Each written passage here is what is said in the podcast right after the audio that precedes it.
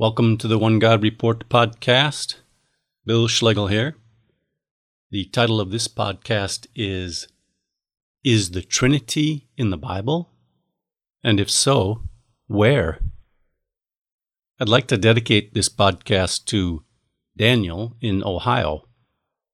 Daniel's encouragement inspired me to buy books, and reading the books have inspired my thoughts that I'll be sharing on this podcast and probably in several other podcasts. Specifically, I'm thinking of two books here. One of them is called The Forgotten Trinity by James White, and the other one is called The Triune God by Fred Sanders. And as a former Trinitarian, I sort of wish that maybe I had read a book or two like this before and, and wonder what my thoughts would have been when I read it. Because now when I read it, I say, these are really terrible arguments and I wanted to just respond to a few of the things in these books. There are a number of other possible titles I thought of for this episode. They could include If the Bible is Right, God is Not a Trinity, or Evangelical Christian Scholars, Experts on the Trinity, explain that God is never described as a Trinity in the Bible. Or how about this one? Quote, The Trinity some assembly required. Or here's another one, quoting one of the experts We cannot speak of the doctrine of the Trinity as revealed in the New Testament. Unquote. And if somebody thinks that these two authors are not mainstream, just to note who they are and the glowing recommendations that others give to them. James White, he has a D.Min from Columbia Theological Seminary, and he's the director of Alpha and Omega Ministries, an evangelical Reformed Christian apologetics organization. And listen to some of the recommendations that he gets on the back cover of his book here. One's from Norman Geisler. Now, I remember this name when I was in Bible college because he wrote a book called Systematic Theology, and was kind of a big name apologist. Norman Geisler said of this book, no doctrine is more fundamental to the faith than the Trinity, and there is no more brief, clear, biblical, and practical explanation of the Trinity than in these pages. Unquote. Whoa! As an evangelical, Bible believing Christian, I would hope that there is a better explanation of the Trinity in the Bible than in James White's book. Then there is J.I. Packer's endorsement. And J.I. Packer, I remember him in college too, because everybody was reading his book, Knowing God. He was a professor at Regent College, British guy.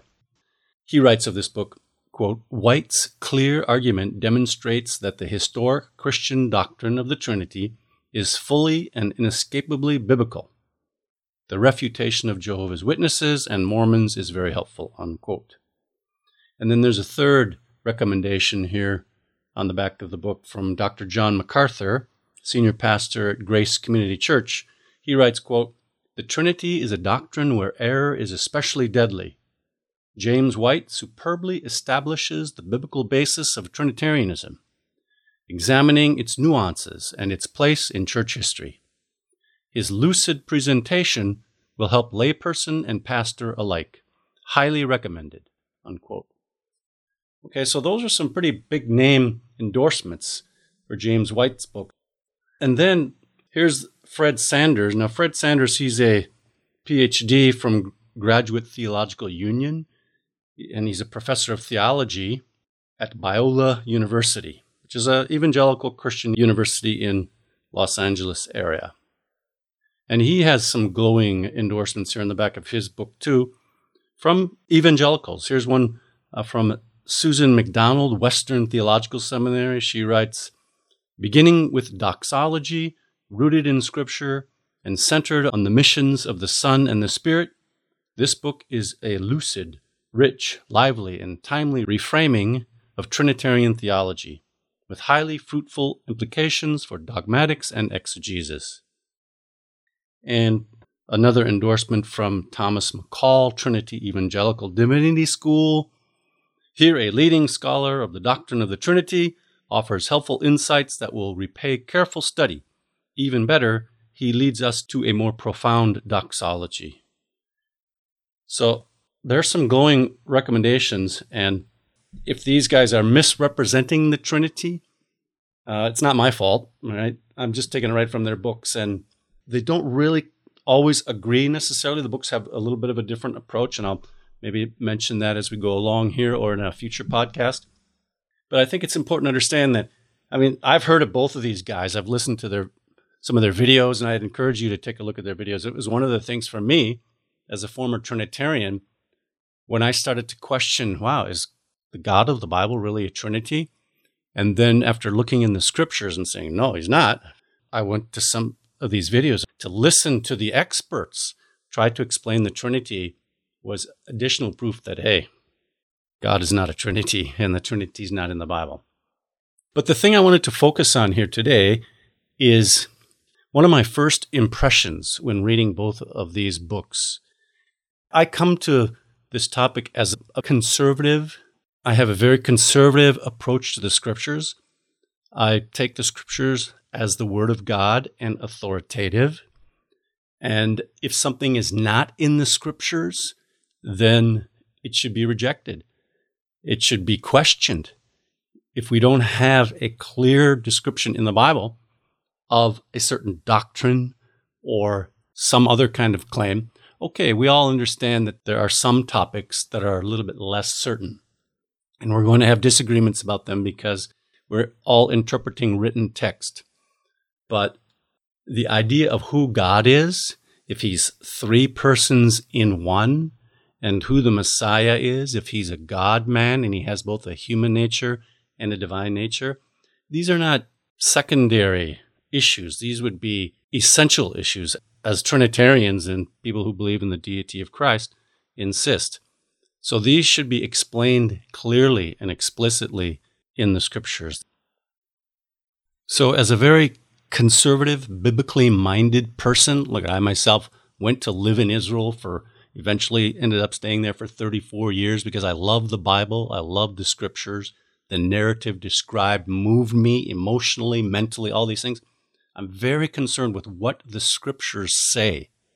And many of my friends, my Trinitarian friends have that same sort of attitude. And if any of such people are listening to this podcast, you're my kind of people in a sense. And I, I live in Tennessee now where there are Christian people that respect the Bible and they know the Bible has significance and it should affect their lives, how they live. And they have that same attitude that I have that, hey, if it's in the Bible, this is what I want to live. And I don't think many Trinitarians have really thought, wow, is the God of the Bible described as a Trinity in the Bible? Oh yeah, the pastor says so, and you know, you take the whole Bible and yeah, God somehow you put it together and God's a Trinity. But I know, and I think they know deep down inside that that is not the way our theology of who God is should be informed. So, if I was going to write a book about the Trinity in the Bible, or the triune God, how the God of the Bible is a Trinity, I think maybe after a very brief introduction, you would go directly to the scriptures that explicitly say that God is a Trinity. For instance, let's take another topic. Does the Bible claim that Jesus died and was raised from the dead? Can I go to the scriptures and see that described in the Bible. This is an essential element of our faith. This is an important element of our faith. It's not a small issue. And yes, I can open the scriptures.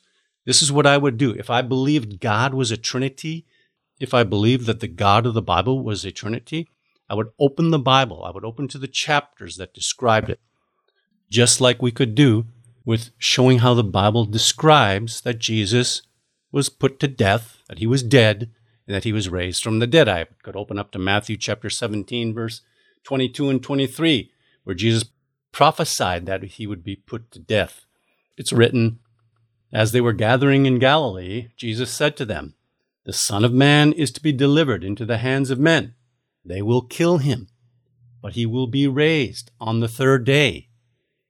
Then I could turn to Matthew 28, verse 6, where the angelic announcement on the morning of his resurrection. They claim he is not here, for he has been raised, just as he said. And I could keep going right through the scriptures, and these are just examples. There's many, many others. After his resurrection, Jesus was alive, and he speaks to Mary Magdalene. He says, Tell my brothers that I am ascending to my Father and your Father, to my God and your God. And I could turn to the testimony of the apostles in the book of Acts, like Peter in Acts chapter 2, verse 22. He says, Men of Israel, listen to these words Jesus of Nazareth, a man attested to you by God with mighty works and wonders and signs, which God did through him in your midst, as you yourselves know.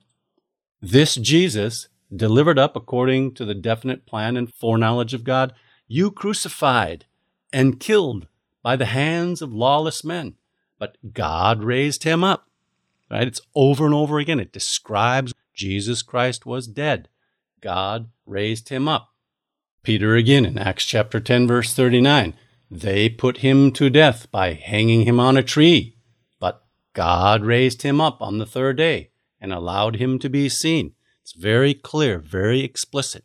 Paul in 1 Corinthians chapter 15, the great summation of the message. He says to the Corinthians, For I delivered to you as of first importance what I also received that Christ the Messiah died for our sins in accordance with the Scriptures.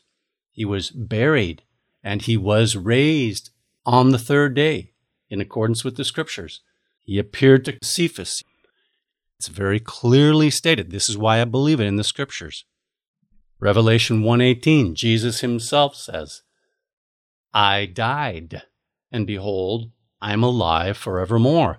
So it's very clear, it's explicit. That's how I would present an essential doctrine. I would go right to the Bible and show here are the scriptures. This is what is explicitly taught over and over again, tens of verses. The Bible claims that Jesus Christ was put to death, that he was dead, and that God raised him from the dead. It's just very explicit. So, if I'm going to write a book about the triune God, that's what I would do. I would go into the scriptures, open it up, and see, okay, here it is. It's described right here, over and over again, that God is three persons in one. Now, do either of these books do that? Does James White, The Forgotten Trinity, do that? No. Note the title of the book Why is the Trinity Forgotten? He writes this book because he thinks evangelical Christians have not remembered the Trinity enough. Could it be that the Trinity has been forgotten because it's not described in the Bible? But again, does he open up the scripture and show us right away that God is three persons in one? No. Instead, after his introductory chapter, his second chapter is to define what the Trinity is. So he doesn't go to the scriptures. He doesn't show us where the Bible says that God is three persons in one, co equal, co eternal persons. Instead, he gives us a definition. He starts out with his own definition. He says, Here's what the Trinity is. He doesn't want anybody to be mistaken about what it is. He says, Within the one being, that is God, there exists eternally three co equal and co eternal persons, namely the Father, the Son, and the Holy Spirit. And he says he's chosen his language very carefully. He's defined what the Trinity is. And then what's he going to do with the rest of the book? He's going to go and look for passages that support his theory. But do you see how he starts?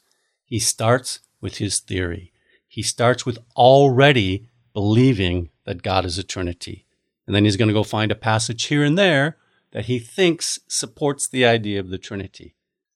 Now, interestingly enough, ironically enough, the first major biblical passage that James White presents is a passage from the book of Isaiah, chapter 44. And here's what these passages say Yahweh, God of Israel, is speaking, and he says, Before me there was no God formed, there will be none after me. God is saying, Israel, I alone am God. There are no true gods besides me. There were none before me, for I am eternal. And there will be none after me, for I do not age and will not pass away. There is no room for other gods, for I alone am God, the Creator. And then he quotes more specifically the Isaiah 44, 6 through 8 passage where Yahweh says these things I, who is like me, I established, I did this. There's none like me. Now, can you see the irony in the book that wants to start out by saying that God is three co equal persons? He quotes a passage where God calls himself I and me. God willing, I'll talk a little bit more about the Trinitarian use of pronouns, but this is inexcusable. I am a conservative, Bible believing Christian. I want to see where the three persons of God are in the Bible. And James White starts out his book. The first major passage that he quotes is a declaration of God saying, I, not we. So to me, that was very disappointing. I wanted to come to the scripture. This book, according to the recommendations, is a very lucid explanation, to the point, in a biblical based description giving evidences that God is a Trinity. Yet the initial chapters are simply a presupposition of what we're going to, going to go look for. And the same holds true for Fred Sanders' book, The Triune God. Again, he starts out not with going to the scriptures where God is described as a Trinity in the Bible, but he starts out with the Gloria Patri, which means glory to the Father. It's a praise doxology kind of song It does continue says glory to the father and to the son and to the holy spirit one of the things that I'll, I'll just say briefly too about these books is that they are confused between a triad maybe you could call it and a trinity they make the mistake constantly of saying that god the father has sent the son the son of god and he has sent the Spirit. And that somehow makes a three person in one being God. But see, I believe in God the Father, and I believe in the Son of God, the Messiah Jesus, and I believe in the Spirit of God. But I don't believe that that makes a Trinity. But that doesn't mean they're one being. I find the, the authors of these books constantly make that kind of assumption, or really it's just it's a mistake to think that because God sends the Son of God, that somehow they're the same being. It's really a strange assumption. Again, it comes back to having a presupposition and not being able to see that you're making that mistake. Again, ironically enough, one of the first verses that Fred Sanders partially quotes is from Ephesians chapter 1 which is evidence that God is not a Trinity, where Paul describes that God is the God and Father of our Lord Jesus Christ. So, in one of the first verses that is mentioned in this book, Jesus Christ is distinguished from God. He's not God. Then in chapter 2, we still don't get into any scriptures that describe the Trinity. Instead, Fred Sanders makes reference to John of Damascus, and I looked him up. He's a desert monk. He lived somewhere around 675 to 750 AD.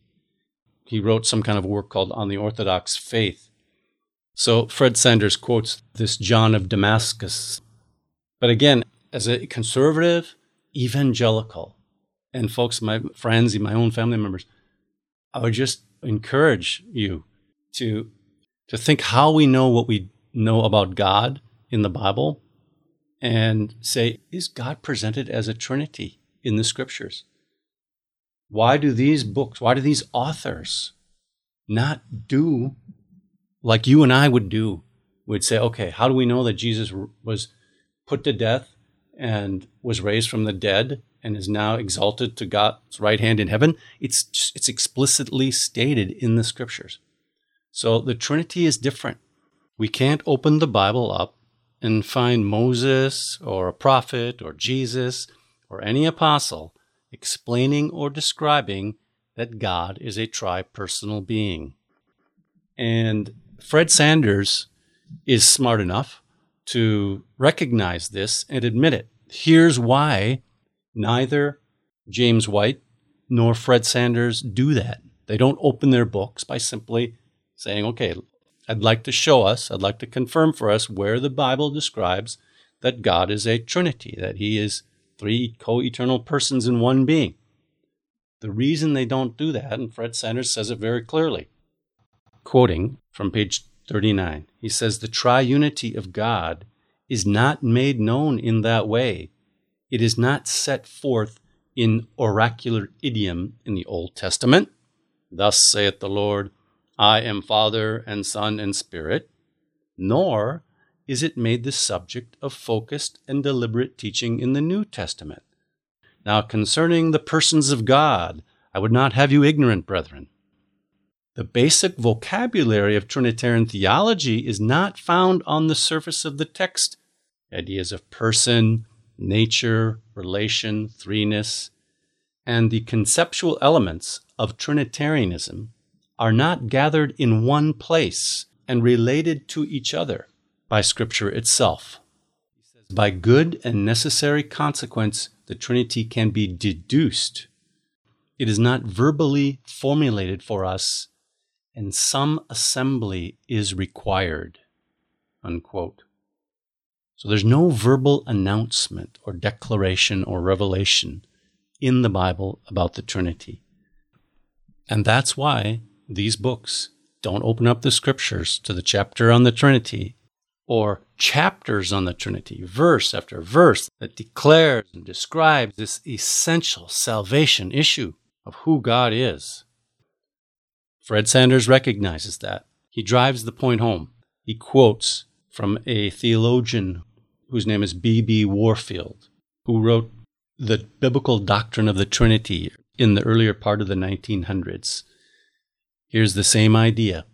He says, quote, We cannot speak of the doctrine of the Trinity as revealed in the New Testament any more than we can speak of it as revealed in the Old Testament. The Old Testament was written before its revelation, the New Testament after it. The revelation itself was made not in word, but in deed. Unquote. Now, maybe on another time I'll describe how and when they suggest the Trinity was revealed. But here he says it was not made in word. The claim is that one has to interpret the deed, the acts of God, to know that God is a Trinity. But again, these quotes show that Trinitarian scholars know that the Bible never explicitly describes God as a Trinity. So, for a person like me, who believes the scriptures are the revelation of who the one true God is and how he's worked through mankind and with mankind and his plans for mankind and the relationship that we can have with him, as someone who believes these truths are in the scriptures, I must be taken aback. Like I say, I wish I would have read something like this when I was still a Trinitarian and wondered how I would have reacted to it. Because they're admitting that the idea of God being a Trinity is not something that is explicitly described in the Bible, like the other doctrines and truths that we hold dear are. So, if you think these Trinitarian scholars are wrong, and that the Bible does describe explicitly that God is a Trinity, the challenge is for you to open the Bible and show the passages where God is described as three co equal persons that make up one being. Sure, James White in his book does get into biblical passages that he claims show that God is a Trinity. For instance, in chapter 4, finally he's going to focus on John chapter 1. But does John 1 describe God as a Trinity? Even after one reads John 1, is some, quote, assembly required to make the God of John 1 a Trinity? And who has to do the assembling? Does God need man to put him together, to take a verse from here and a verse from there? Is it not idols that were assembled by man? If we have to take this passage and that passage and combine them together and make this inference and that inference and see, oh, the whole Bible shows that God is a Trinity, are we not making God ourselves? Does the Trinity really need to be assembled from the Bible? Now you might say, hey, Bill, you did the same thing. You took a verse from here and a verse from there and a verse there to show that Jesus died and that God raised him from the dead. But what is the obvious difference? The verses I looked at over and over again explicitly said the same thing. It's like we were looking at continual testimonies, one after another after another, that said Jesus Christ died, God raised him from the dead. Jesus Christ died, God raised him from the dead. Jesus Christ died, God raised him from the dead. Doctrine of the Trinity, taking a verse here and a verse there, is something entirely different. It's taking a verse that mm, kind of strange by itself, then attaching it to another one, kind of strange by itself, and here over here's this verse, strange by itself. But when we put it together, we assemble it and we put them all together, voila, the Trinity comes out. That is something totally different. What we would need to find in the Bible is people over and over again, not just one verse at the end of the book of Matthew that could be understood in a different way, or one verse in Second Corinthians that could be understood in a different way. There should be multitude testimonies that the God of the Bible is three persons in one. Next chapter, God is three persons in one. The next verse, God is three persons in one. Next verse, God the Father, God the Son, God the Holy Spirit. They're one being. Next chapter, God is three persons in one. Next chapter, Paul saying, I don't want you to be ignorant. God is three persons in one. That's what we need to have in the scriptures if we think that the Bible is declaring that God is a Trinity. Open the Bible. Where's the passage where God says, I, we are three persons? It shouldn't be that difficult. And I'd just like to close this podcast by reading from page 14 of James White's book. Here's what he says True worship must worship God as He exists. I'm going to stop right there for a second. James White insists that God is three persons. We must wonder why he calls three persons He. James White says, True worship must worship God as He exists not as we wish him to be, the essence of idolatry is the making of images of God. An image is a shadow, a false representation.